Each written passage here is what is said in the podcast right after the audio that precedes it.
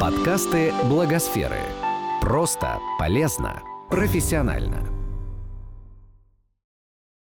Мне часто вот в интервью задают, задавали и задают такой вопрос, э, который мне не очень нравится. А не кажется ли вам, что благотворительность нынче в моде? Я сначала ужасно терялась, думаю, господи, что отвечать на э, такие вопросы. А теперь разобралась и думаю, во-первых, если благотворительность в моде, то это самая замечательная мода на свете. А второе, друзья, мы все с вами самые модные.